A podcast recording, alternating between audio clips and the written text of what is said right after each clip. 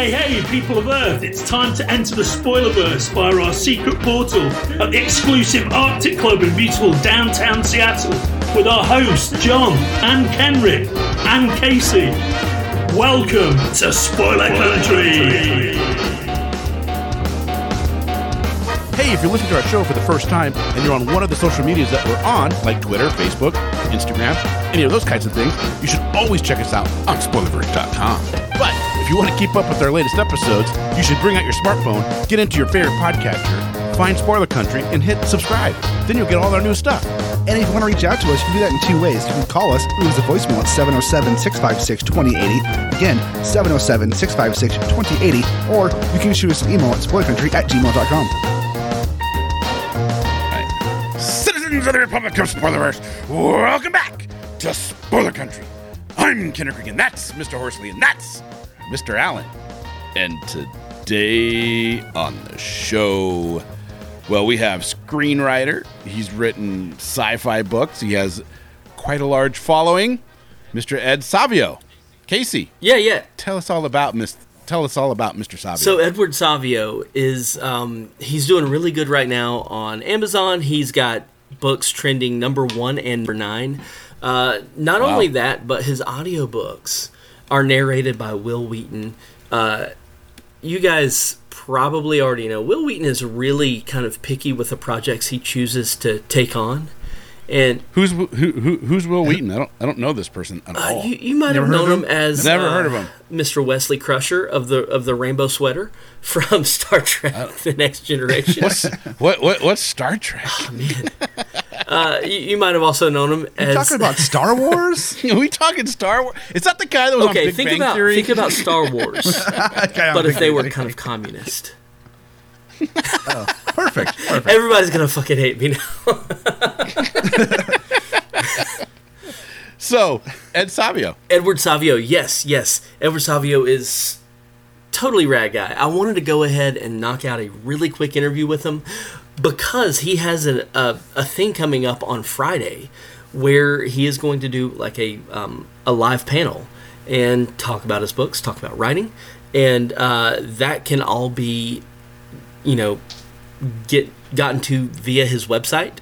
Uh, and super great guy, Edward Savio. Check him out. His Twitter is uh, his Twitter is popping. Um, so yeah, Edward Savio Is is, it a at great guy. Or what, what's, what's, do you, do you know his at? His handle? His his at is at Edward Savio. So fair, There you go. fairly simple. And his website is edwardsavio.com. That's E D W A R D S A V I O dot C O M. I'm sure people needed that last part. But uh, I mean, did. I was confused. I, I was going to say C A M or C I M. I, wasn't sure. Or C O M E. had to be consistent, man. Yeah, I can't that- wait to come get him on again because he has a lot of stuff to say, and uh, really, just we get we just barely touched on uh, his writing process, and uh, Nice. I really want to get a deep dive because the man knows what he's doing. Nice. Well, let's sit back and listen to Casey and Ed and their own work.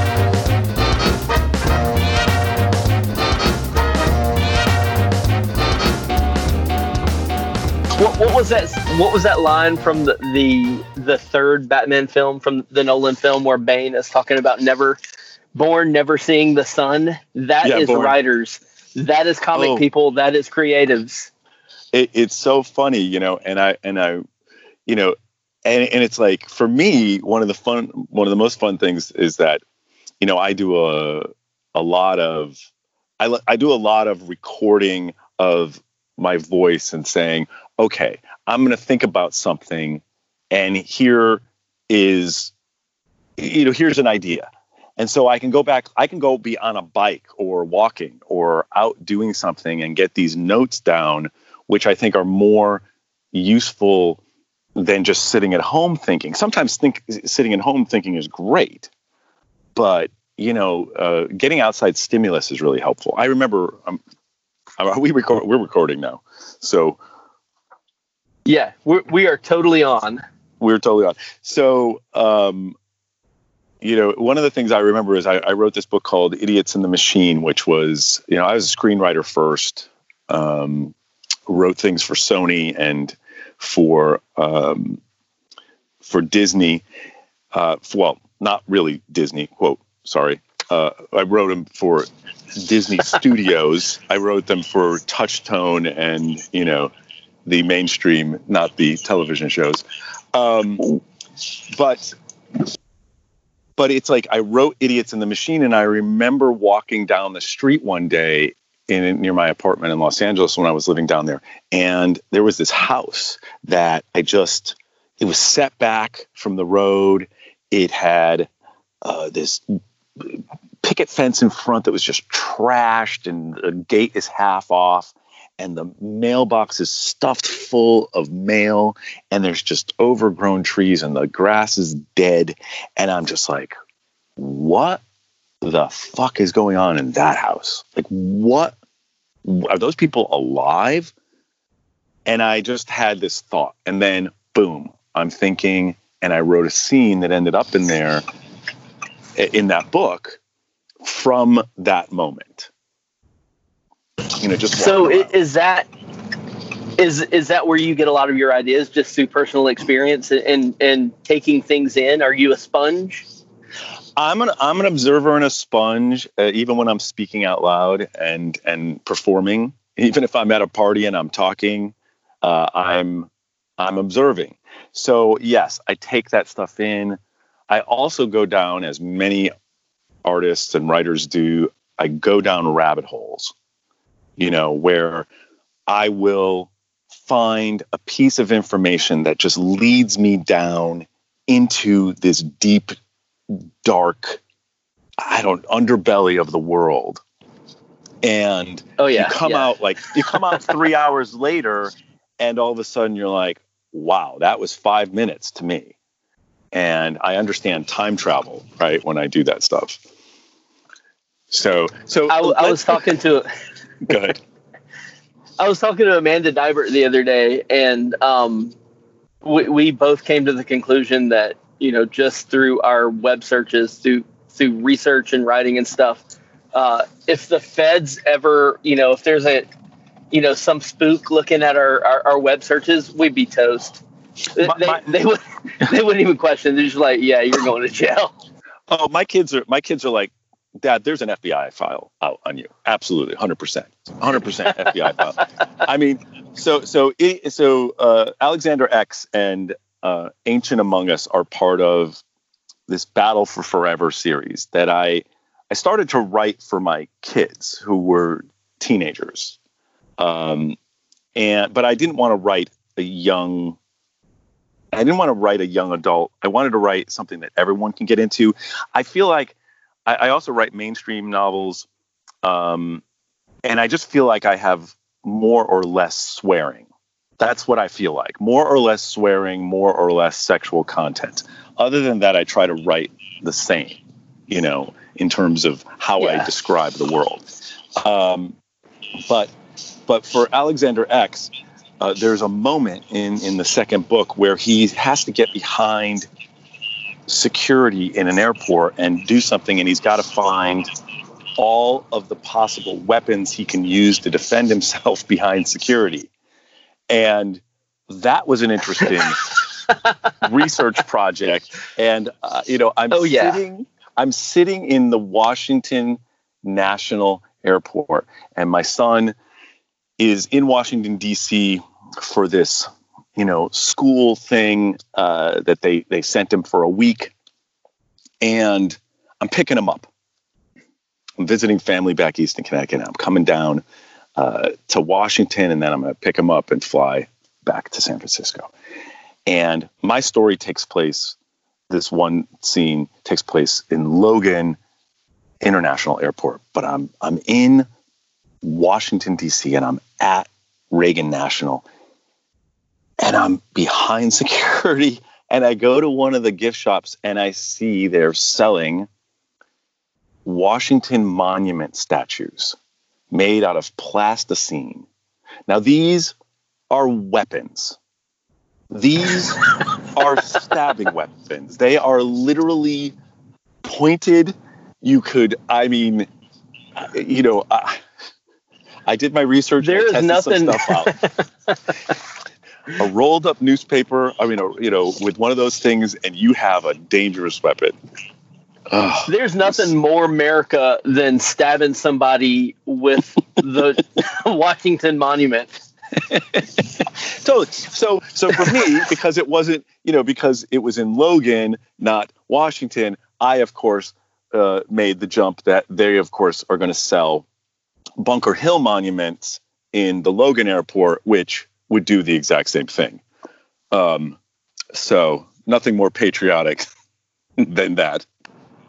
Oh yeah, oh yeah. You you you. If you stab somebody with a Washington Monument, immediately somebody starts playing "Proud to Be an American," and uh, Yeah. a bald eagle flies overhead just Exactly. right away.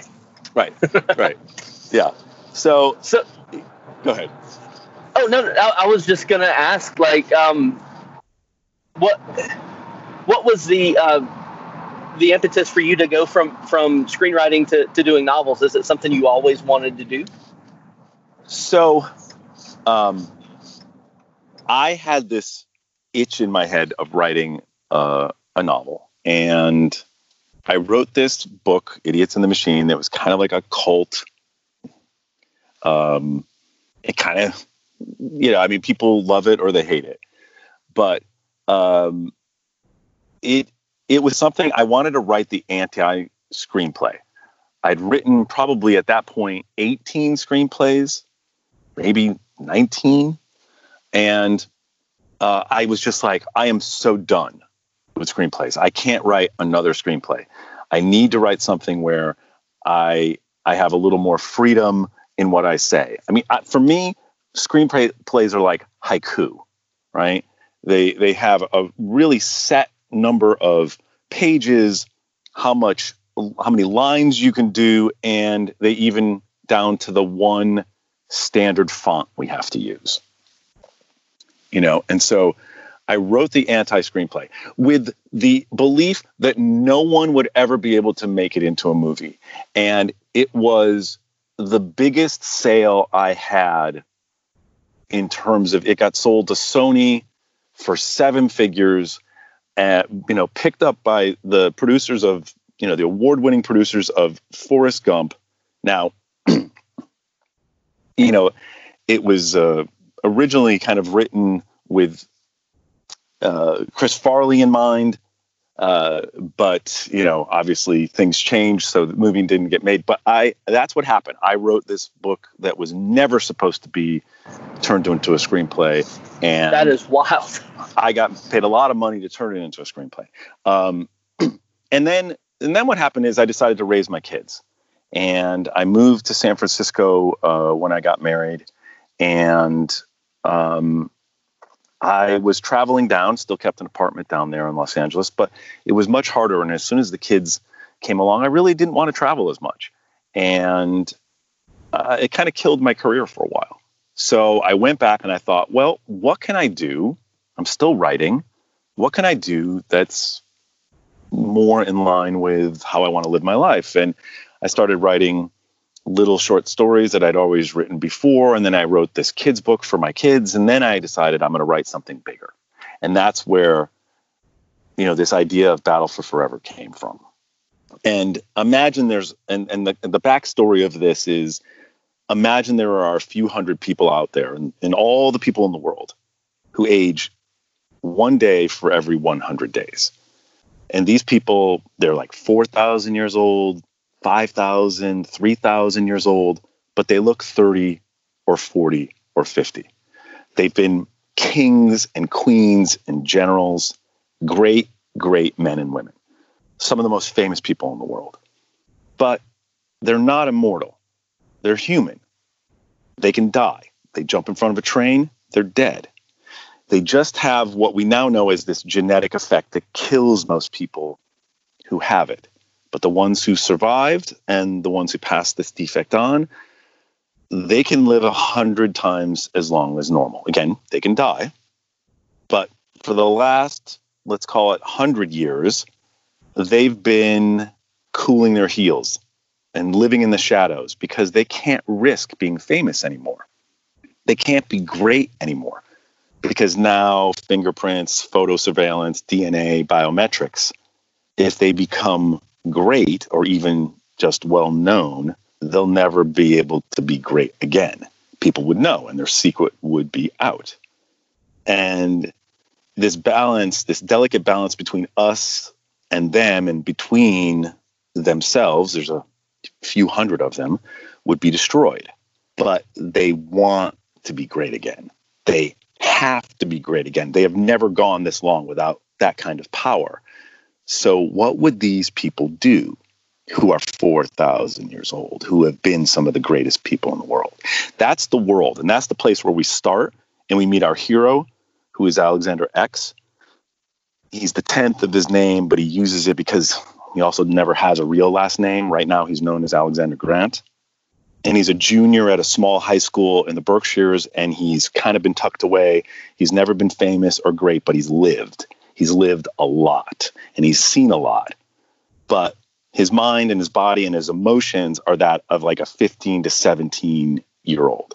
And everything is going along fine. Maybe it's a little bit boring, but fine until someone tries to kidnap him and use him to get to his father, who is one of the most powerful of their kind and that's where this starts. It's like a hero's journey, but it ga- but it grows from there to a collective journey, and it's a very different world. But you know how the Marvel Cinematic Universe began with Iron Man, right? Oh yeah, right. This this is like that, where it then it blossoms into something more, where more people come in. But it starts with this one character, and you know I've built. I've, I've really tried like in some ways people are like well you know book one is something and it's interesting it's cool but you know, it's not a huge story. But when they get to book two, and as now I'm writing book three, it becomes bigger, you know, as opposed to trying to write the same book, just three versions of it. I've tried to to do something a little different. And, you know, people the people who are along this journey are going to be really happy, I think, with how it's growing. You know, um, but you know that's that's just my opinion but that's how i'm doing but anyway he's he's basically he's got to you know right now he's like got to escape you know he's been dragging his best friend and his girl he has a crush on and he's got to find his father and he's got to figure out what the hell is going on so that's that's kind of so, a, a, rough guesstimate a rough idea of what's going on th- this this series sounds amazing and you have been like it's been selling like hotcakes. Um, additionally, yeah. You have been doing really well with the audio version. Um, the, and yeah. that's been narrated by, by Wil Wheaton. Um, he narrated the the first book, and then you went and wrote the second one. Do you do you mind if I ask you a question about that. So what, when you wrote uh, Ancient Among Us, that's the second in the series, correct? Right. Um, and he and he also did the he's also done yeah. the, the audiobook for that. Yep. Did did that kind of affect how you wrote it? Did did you think about how it would be with spoken word once you kind of had that voice in your head? Did that so take any so I'll tell you so I'll tell you how it did and it didn't. Um, you know, I uh, you know, we we went and lobbied uh, for for Wil. You know, we did this book ourselves. You know, we produced this ourselves, um, and um, you know, one of the things that I really wanted is I wanted to have a strong narrator who would get who would really get it. There's people who read books, there's great people who read books. But you know there's a few people who perform books. And and that doesn't mean they do he performs them. And and and and it doesn't mean that like there's people who do better voices than some of these top guys men and women who are the who i feel are the best narrators there's other people who do better voices right they do a million voices, but in some ways that's more distracting. He has a persona, and especially for this here, he really fit it. You know, he he kind of has that. He's both young and an old soul, you know, and that's how that's how Alexander is. So, so how you asked Casey how this changed. One thing that I've always been cognizant of from the beginning, way before I ever thought about audio, uh, audiobooks, is I am not a big fan of the he said, she said a thousand times. I think, you know, uh, immature. yeah, that's annoying. right. Immature immature writers tend to try to change it up going, he announced, you know, he shouted. Well, that shouted is okay. He yelled, that's okay. But he announced or, you know, he intim you know, intimated, oh, God, you know. What what I try to always do is I try to if if there's a if there's two characters going back and forth and we know the pattern, then it's fine. If there's more than two, which is in a lot of this book, then I try to describe what the person is doing uh, when they speak or how they speak it, not that they said it. And because because I've listened to some great authors where when I read the books, you as a reader just ignore he said she said we we just look at it like a character name on a script. We don't read it out loud. But a narrator reading it out loud is really annoying, especially if it's like, I think we should go to the store, he said. I agree, she said. I wonder if it's open, he said. I don't know, she said. Do you know what I mean? I mean, it just gets. Oh, yeah, yeah. It, it adds a whole different element to it when you're thinking about, oh, this is going to be read aloud by a professional. And uh, yeah, I, I never would have thought about that being a factor because, yeah, that makes a, a ton of sense that you don't want that, especially because it's kind of like, I could I see that sometimes when when you see a, a, crutch that an author has. Somebody pointed out on Twitter the other day uh, a particular author liked to say chuckled a lot, mm-hmm. and it was up to five times on a page, and it was maddening when you if you're hearing it read aloud. I'm sure it's uh, it's pretty annoying. Chuckled it chuck. By the way, laugh, laughing, right, or that sighing, or the noises that people make that you want someone to make. Of all the things, I think chuckled and giggle giggle i mean can work for some people young people more a little bit and maybe in some sense instances people can giggle but it's there's no great synonyms for laugh that writers can use i mean there's a ton of them but all of them chortle i mean really like every time i hear that yeah, word you, chortle are you actually going like to say that in real life no yeah yeah, like someone's yeah. going chortle, chortle. it's a it's a very unattractive word. It's a very unattractive word, and and you know what and and what's happening interesting enough in book three. So one of the reasons why I mean I'm I'm deep into book three, but it's it's taken a little bit longer because I originally um, because it is growing, I wanted to um, I needed to expand the world. And it's told, this, these books are told in first person. And so I had to kind of move into parts that were going to be in third person. And I thought to myself, well, could I do third person or a second first person? And if I did a second first person, well, maybe I'd have a different narrator here. And, you know, would I do it from a female point of view? And I'm like, mm, it's really tough because as great as some of the female um, narrators are, Wil is so powerful and his voice is so powerful that it's like I want I want to listen to a female narrator all the way through. Like I don't I don't like going back and forth between narrators in general. And then I thought, well, you know, two great, you know, strong narrator, but I ended up going I'm to I'm to do this in a way that Wil can do all of it even if I have to do third person. And part of it was reinforced when at the beginning of the year will redid the martian. And part of The Martian, uh, eighty percent of that book is first person, but about maybe twenty percent goes back on Earth and is in third person, and nobody bo- nobody got bothered. You know, I think people would be more bothered if a new narrator came in for part of a book.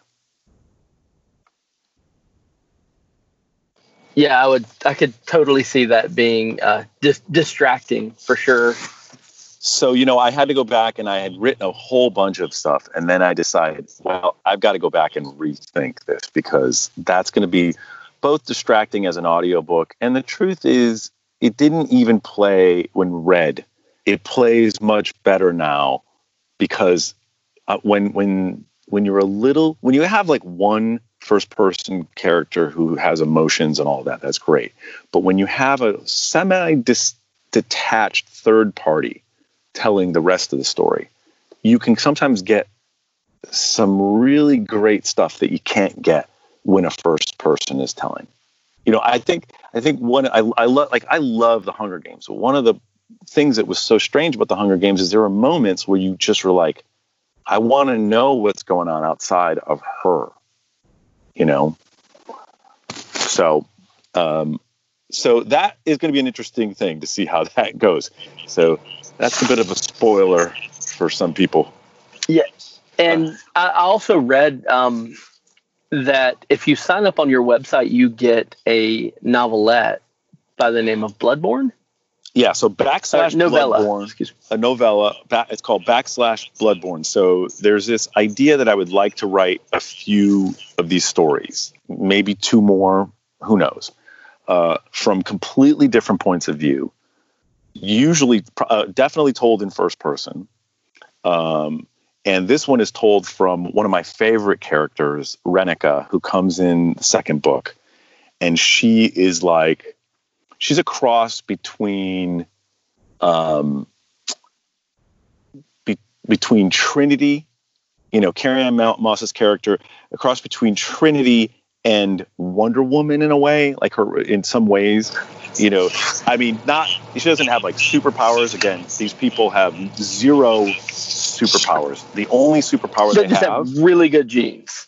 Well, they have yeah. They, the real the superpower they have, Casey, is time, and that's their greatest superpower because um, they they can learn stuff. They know how to do things that other people, you know, they could take a hundred years to learn how to play the piano, even if they're shitty at it.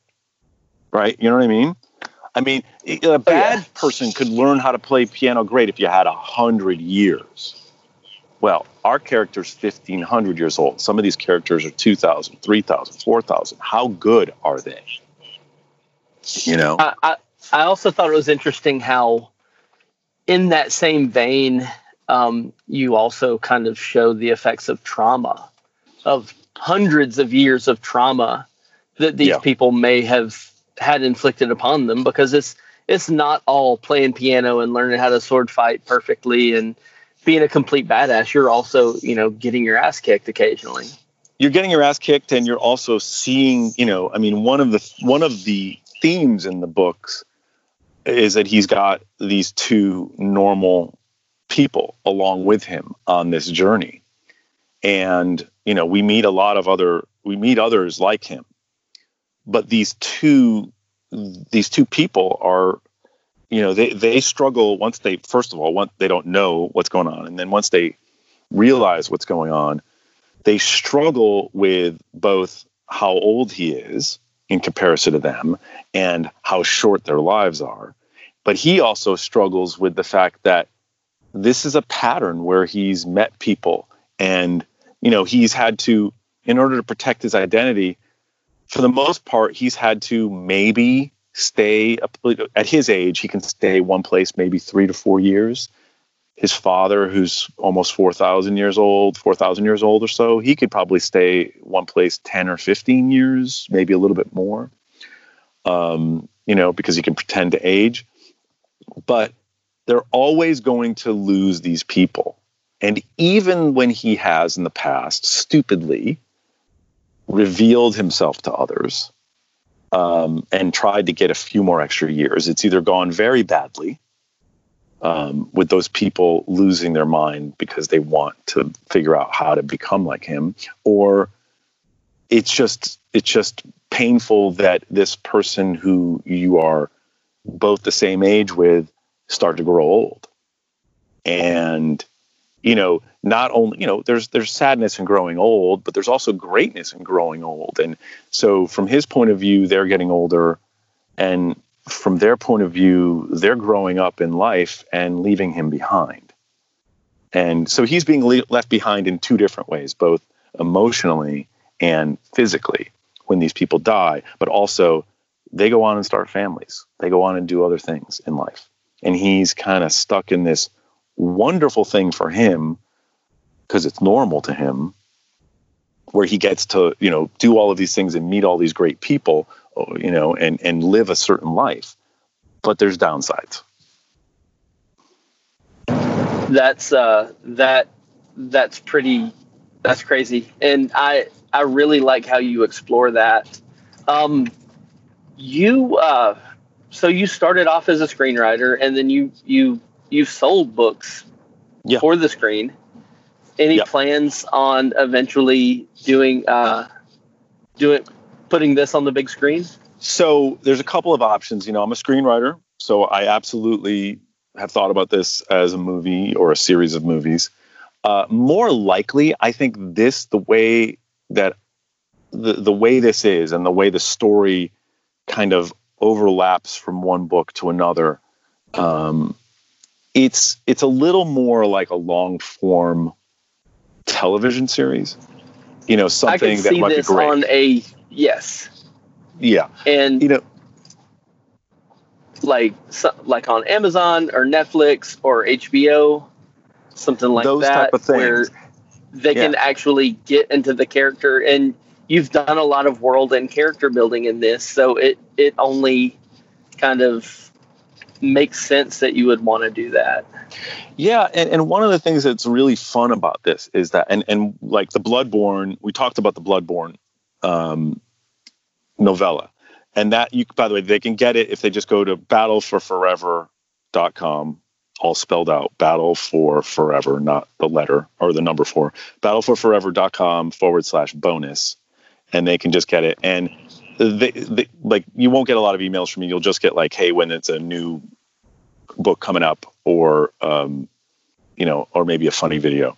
But um, but the thing that i got to do with explore with that is i got to look at the i didn't want to i, I want people like people can read that book at any point. They could read it before they start the series. They could read it after they finish the series. They could read it in the middle of it it does highlight the series.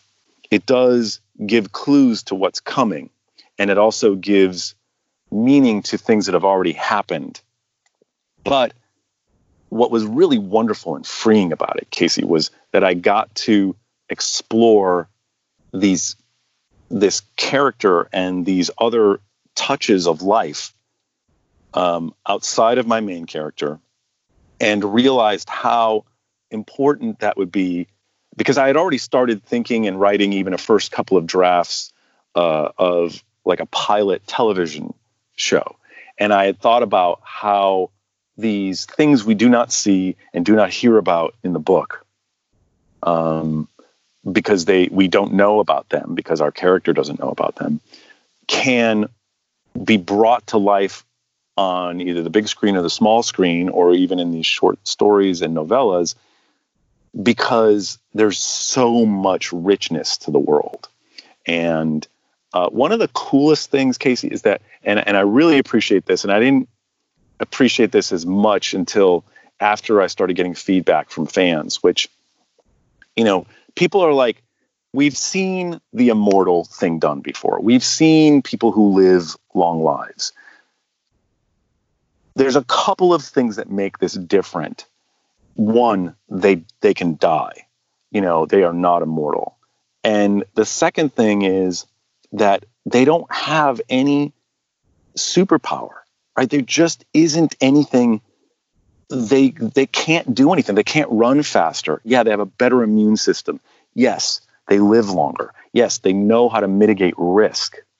But they've had to learn. And in a way, this is about how all of us can really be great if we just work at it as hard as we can, as great as we can be. We all maybe have limitations, but if we just focus on something, you know, that's what I always want. That's what I was trying to talk to anybody who was reading this at first. I was like, these people, these are not the Da Vinci's, right? These are not the the inventors. They are the masters. They take what has been created and become great from it. I um I am stoked for this series. I can't wait to read it. I uh, I'm gonna post links to the uh, the Bloodborne novella and uh, I guess your website on there along with this episode on our episode notes. And um, speaking of things that will be in the episode notes, you're going to be doing a virtual BookCon panel on the 30th of this month, correct? Yes. So, um, where can people find that, and uh, how do, how do they get access to it? So, if they they should definitely follow me on Twitter, Twitter or Instagram, but mostly Twitter. Um, you know, because I have more things to say than show you. and but uh, but um, and I think that's one way. Uh, they could also, you know, go to if they sign up for that book. If they sign up for the the Bloodborne, they're gonna. I'll I'll let people know a day before. Uh, it's going to be the 30th next, and, and I'll let them know how to get into it. Uh, we'll get the information from BookCon uh, in the next week or so. And uh, they can also find it on my website, which is just my name.com. So edwardsavio.com. Awesome. Awesome. And so I really enjoyed talking to you about uh, about your books, about your your writing, and I'd love to have you back on for for a longer form chat Cool. if if you're down with it. And absolutely down um, with it. Yeah, yes, there there's so much going on right now that uh, I'm I'm really wondering how that affects people's creative input and uh, also your uh, I'd like to know how you kind of do the work life balance thing. And uh, I, I hope to talk about that in the next chat because you being a father of two I have two kids and Yep. it's something I'm struggling with myself. So maybe you can kind of uh, show me the ropes Def, I, I, I'll definitely talk you through because I, it was really important to me. You know, I mean, it was super important, and to the point where my career, you know, uh, you know, I had to find a way through, and you know, and there are things you can do, and we, we can talk about them. You know, so So, but before we go, I I always like to give shout outs to local bookshops and people, you know, on the street level that, uh,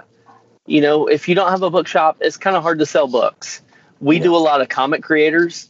Uh, comic shops are the lifeblood of the comic books industry. Um, my kids are With- such big fans, by the way, and they're like they're they're huge comic book fans. I did not grow up with comic books as much, you know, as a kid, and I think first of all, I mean, yes, there's great ones that have always been, but they just got so much better after in the after the '80s to me. Oh yeah, we're spoiled now. We're totally spoiled, and it, you know people are starting to see it as as a medium that needs to be respected. Um, but you know, given that you're you're a writer, do you have uh, do you have any local bookshops that you're you're particularly fond of that you want to shout out? Because they need Uh, love right now. That definitely. Uh, uh you know, uh, I love uh, City Lights in the city here. Uh, we we just had a a big fundraiser for them because they were, um, you know. Um, They're safe now, though, right? They're safe now. They're safe in two days. You know, For now. and, you know. Uh, oh my Chris- goodness. Chris Moore and and a few other people. I, I I tweeted out, and then Chris Moore, you know, kind of uh, did as well, and a bunch of other people, a whole bunch of writers in San Francisco. Um, it was great, and then uh, Books Inc. You know, which uh, is is the is like the biggest like independent bookstore stuff on the West Coast. They have like a few places here in the city and a few, I think, up in the in the northeast and sorry in the the Northwest. Books Inc. is great, and they're really good to authors um, because they they understand. You know, when we come in and we talk to them, and you're like, "Hey, I'm a local author," and you feel like a, a you know an idiot, and they're like, "Well, yeah, come on." All right, come on in. I mean, book people are so great. I mean, the book world. I, I'm being used to the film world. The film world works at warp speed. You know, it works at warp speed. The book world is like, hey, what, what? You know, hold on. You fin- you you know, you finished that book. Yeah, it's finished. We're st- we're still not going to publish it for another year and a half. Don't worry about it. you know what I mean? oh yeah. but so uh, but but the book world the people that are very accessible and and so i would say yeah city lights books inc you know any and any Awesome. local bookstore right now any physical bookstore is great Oh yeah, you guys, you know, try to figure out ways to help your bookshops, your comic shops. Let's keep those things going. And I mean, it's not like you don't have time to read now. So it's true you know Everybody- take, it's true on the back of the physical copy of the book i literally say you know you know if i, I was gonna i was gonna give people a different how bloodborne came about originally is i had written it just simply for people that uh, took pictures of the book in front of a local bookstore and sent it and tweeted it or sent it. You know what i mean? And i think all writers if we you know and then you know then i opened it up to everybody else. But if if all writers did a little something like that like just gave someone just a little window like 30 days 60 days where if they go to their local bookstore and they did something special and just take a picture you know i think that would be cool. And they appreciate it Edward Savio, thank you so much for being on the show. And Thanks, um, we will uh, we'll get back with you soon and have a long form interview, okay? okay great man All right. all right have a good afternoon. And uh. I'll be watching on the 30th. okay perfect All right. sounds good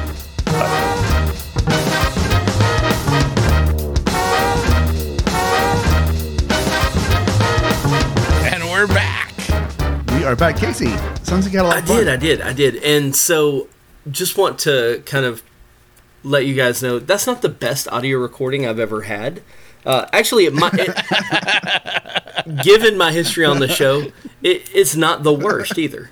Um, I wanted to get him in. We, we were totally booked last week, and I wanted to go ahead and get him on super quick. So I actually called him Yeah. uh, via uh, my ride home from work.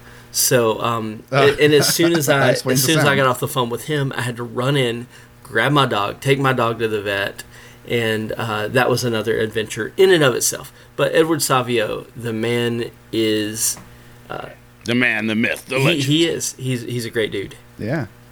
I I think it's funny we all got we all have puppies now. I think it's hilarious. Oh, man, they're little. I know Kenric started the puppy trend, but and, and I his was before well. I was just pre-COVID. I, I Yeah. It's kind of funny because like we got it, and then like um, like two weeks later, they're like everything's on lockdown, yeah. and it was freak out. I can't season. imagine having three. Then- There, mine is already a shit factory in and of itself, and Uh, John, dude, I can't imagine. who knows what John? Well, it's not John. Okay, let's just make me. this super clear. this was not John's decision. He said no at every puppy turn. Yeah, Okay. I said no three times. Yeah, he said no three times. He he was vetoed three times. Uh, that means that he is due for something huge at some point in the near future, right? Be it whatever favor it could be, but he is owed something big time because he'll be like, "Oh no, remember when you bought three fucking puppies in two weeks? Yeah, right? well, like this morning, we woke up, Casey, and like we have the dogs in the kitchen area downstairs, right? We block them off in there so it's like easier. And because, you know, puppies will pee on Yeah, carpet. yeah. This is what they do. We have puppy pads down. But last night, it was like they just opened up a hose and like doused the whole floor.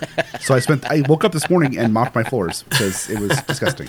it just opened up a hose." We It's- it we cage gross. train at night, but we we keep Oh, him. nice. Uh, we keep him in in the um in the kitchen just because he he started to Howl. back kick his his turds. Uh, and he's he's got great distance, so I've, Oh. I've started putting out some. Uh, we Got a little NFL kicker in there, we, do you? we had some You should measure them out. we man. had some Just painting, goals. uh, some drop cloth from from when we painted the living room a few weeks ago, and I've started putting that under his cage at night. And It's like bend it like Beckham has a whole new meaning. It's it's Right. awful. I didn't even tell you about the Oh, experience we had with with the carpets. My wife is insane. So as soon as we get a new carpet in the living room, which is a story in and of itself, my wife goes, "I found the perfect puppy." I was like, "Are you fucking kidding me?" we just gotta. gotta Yeah. So he, he's off limits in the living room. Oh god, that's hilarious. Yeah, our dogs in the living room first, and then uh, Kaylee just spent three days shampooing our carpets after they peed everywhere, and now they're like, no, no dogs in the living Oh, room yeah, at yeah, all. yeah. Not at all. Then period. Casey, this is this this was the reasoning behind three puppies. The first one they got, and it was like, oh, we we want a puppy because they would walk with Blue, and Kaylee was like, oh, well, this is cool. I want a dog to walk with because you know we just had this amazing time with Blue. And they're like, okay, yeah, yeah, I'm gonna go get I'm gonna go get a puppy. And Johnny's like, no, we don't need a dog. Seriously, we got we have five dogs. We don't need another one. And plus, I don't want to spend the money, which I totally understand. So she goes and gets the dog because that's how it goes. And then, literally, not even barely a week later, it's look at this little puppy. It looks just like the puppy we just got, only tiny. It's a copy paste and then miniaturized eh, because it's it's a it's a pocket Chihuahua, really. At the end of the day, Yeah. and she's like, I gotta get this puppy. And Johnny's like, No, no, no, no, we're not getting another puppy, especially a tiny, tiny dog, a toy dog. I'm not doing it. I'm getting this puppy. Next day, guess where the puppy's at? Where's that? You know, the puppy's at their house. And it's like, oh my God.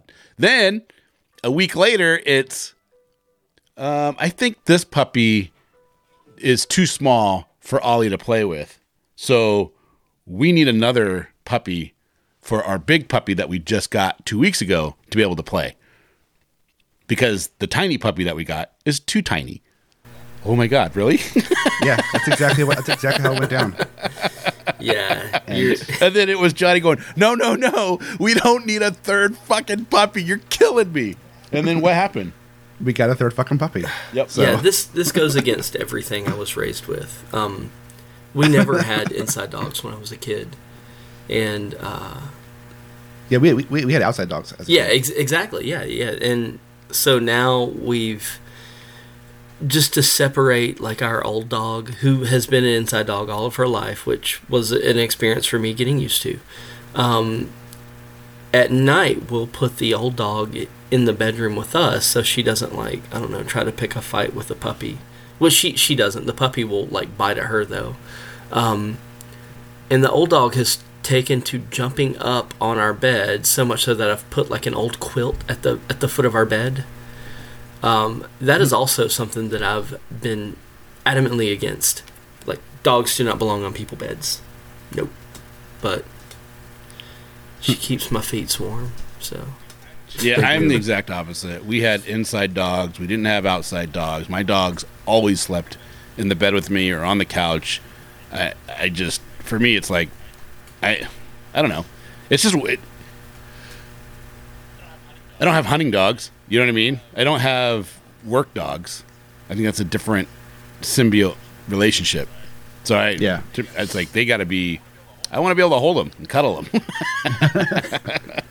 Well, my Ollie is going to be a, he's a husky or part husky, part lab, part bloodhound. He's going to be huge, and he's still a kettle dog. He, like Kaylee was holding him this morning, and he's like you know as almost as big as you know her chest area or her torso, and he's getting giant. And he was snuggling with you last night, Kenric. Yep. Yep. Yep. But Well, we we kind of got off topic topic. Totally. here. We did a lot of puppy talk. Edward Savio, check him out. He's amazing.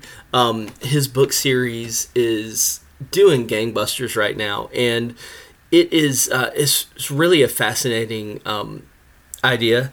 And uh, apparently, he's killing it. I can't wait to dig into it myself. He has a novella. Uh, backslash Bloodborne.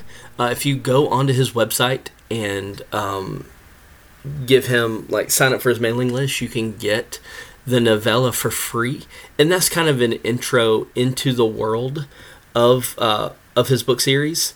Uh, so check it out; it's fantastic. Nice, nice. Yeah, go out there, check him out. We'll have links in the show notes for, for everybody to click on and go check it out. Thank you, Casey, for doing the interview today. Thanks, Ed, for coming on. And I think that's a show. That is a show. It's a show of all shows. And we'll see you guys soon. But before we actually go, I want to implore you go check out everything we have to offer at spoilerverse.com. Not only do you get over 350 episodes with this show right here, but we have a ton of other networks. Other networks. What am I talking about? There's only one network you need to worry about, which is spoilerverse.com. There's a ton of other podcasts that have a lot of amazing content in their own right. And right now, everything is free. There's no paywall. Yep. And you can check out, you know, as Kenric said, other shows.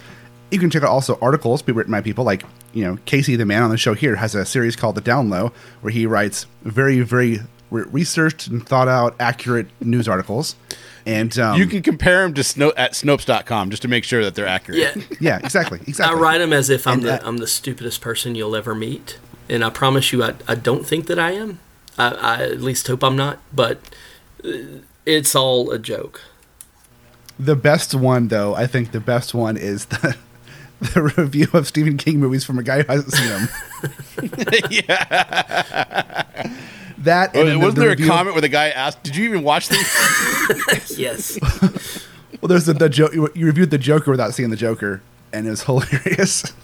um, But yeah, so check those out. Check out everybody else's website and go to the go to the website. Click on that store link in the middle. Go to our TeePublic store. Pick up a T-shirt. Pick up a hoodie, a, a, a mug, or whatever. Help support the show. We get a couple dollars. Helps pay pay the bills here and uh, helps us keep going without having to you know break into my kids' pig- piggy banks. You know, and their their college funds. and buy, yeah. And get back into your. Go ahead. buy my Chris. book, Cactus Wives of the Old West. Um, it's it's a really good treatise on the uh, the basically the phenomena of cactus wives during the uh, 1870s. So look into that. It's very interesting. Yes, Why is this the first time I'm hearing of Cactus Wives? Of the If Old you'd read my article, man, you'd know. Yeah. Damn it! I don't even have an argument for that, except for that we have so much stuff coming out every day. Dude, there's so much content on that website. Oh, dude, it's a, it's it really is amazing. But if you like what you heard today, please give us a subscribe on your favorite podcatcher, and uh, maybe give us a review because that it truly does. All right, guys, I think that comes to the end. We will see you guys later, but don't forget, in an oceans of podcasts, we are Cthulhu. That Cthulhu compels you to do. Open the mind and read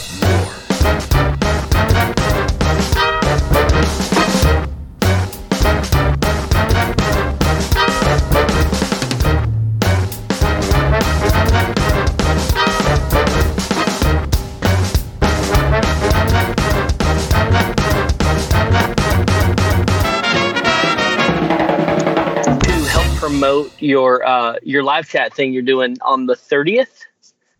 Uh, and we're all booked up like until then. So I'm, I'm getting you right as soon as I get off work. So I, I, I live and work in Birmingham, Alabama. Oh, And okay. uh, I work for a company that um, makes medical equipment. So uh, that uh, it, Guys it's crazy. been yeah it's been kind of crazy lately yeah, I can imagine. I can imagine. so uh j- just to give you a heads up i'm recording right now if you say anything that you go like oh crap i shouldn't have said that that hasn't been approved or that isn't you know meant for public knowledge let us know Okay, great, no problem. Uh, I'm just trying to make sure I'm sounding okay because I actually moved. Uh, so when I'm doing those videos, I actually moved some of my equipment downstairs, and I just had to bring a couple of things upstairs to my my sound booth because I actually record. I just finished recording an audiobook for uh, another book I'm writing. So, well it, you, you sound you sound good so far um, I was talking to somebody in Australia the other day, and they sounded like they were talking through a robot's butthole. So, no, no craziness like that. So, I'm just trying to make sure if it's the big mic here, if I've got the the good big mic. So just to, just do me a favor, tell me if I'm I'm becoming softer right now. Can you not hear me? Can you hear me less? Hear me less? no, no, it's still still solid. Oh, okay, then it's not going through that. Hold on a second.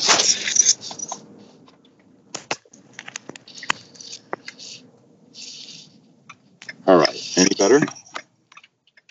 Uh, I, I hear a little. Uh, keep talking for me, just so I can kind of. talk to you and see what's happening. Imagine there are a few hundred people that we're going to be talking to, thousands, millions. Let, let, shoot for the stars, baby. Let's Yeah. do this thing. yeah, you you sound good, man. Okay, cool. Um, you you have a good media presence, by the way. I was uh, watching your uh, video earlier uh, while I was on my my break, and uh, you you it seems like it comes easy to you. I don't know how many takes of that you did, but it seems like it comes easy to you. Uh, you know, it's funny because um, you know I I'm actually a pretty good with that. That was actually last for like sorry, the last couple are like one takes or things like that. But um, you know, I, I get. Uh, I guess the thing that's funny about it is that uh, you know I am. I- I'm a perfectionist, which is a bit of a problem sometimes. And uh, hold on a second, Casey. I'm just going to put in some earbuds so we don't get a little bit of feedback. Yeah, yeah, I got a little bit of feedback. I didn't want to interrupt you, but I, I caught a little bit of feedback. I have the super big mic, you know, but I don't think it's going to be working for this. So I'm going to have to just use my. Well, that just means that we'll have to come back later and do a a a full scale, like a long scale interview, and Yeah. uh, talk about your background and all that other stuff. Because because I, I really want to um, get a uh, get a get a long interview out of you if if you're up for it. Yeah, it'd be fun. You know, I mean, I- I'll tell you, I have, uh, I was listening to a few of the things, and, uh, you know, what I like is that you guys get into the deeper side of people, how they write, you know, and what they're doing and kind of the process. And, Oh yeah, yeah. you know, for some people, some people, I feel so bad for them. Like, I, I mean, we all hate writing. I mean, we all love it and hate it. But, you know, I feel so bad for some of the people when they're just like, yeah, you know, I don't get out much. I don't do. I mean, I was built for quarantine. I'm a very, very ex, ex I'm an extrovert, but I'm also built for this because I, my whole life is set up like, you know, I've got, I've got, you know, a green screen studio. I've got, you know, my uh, audio booth. I've got the writing area.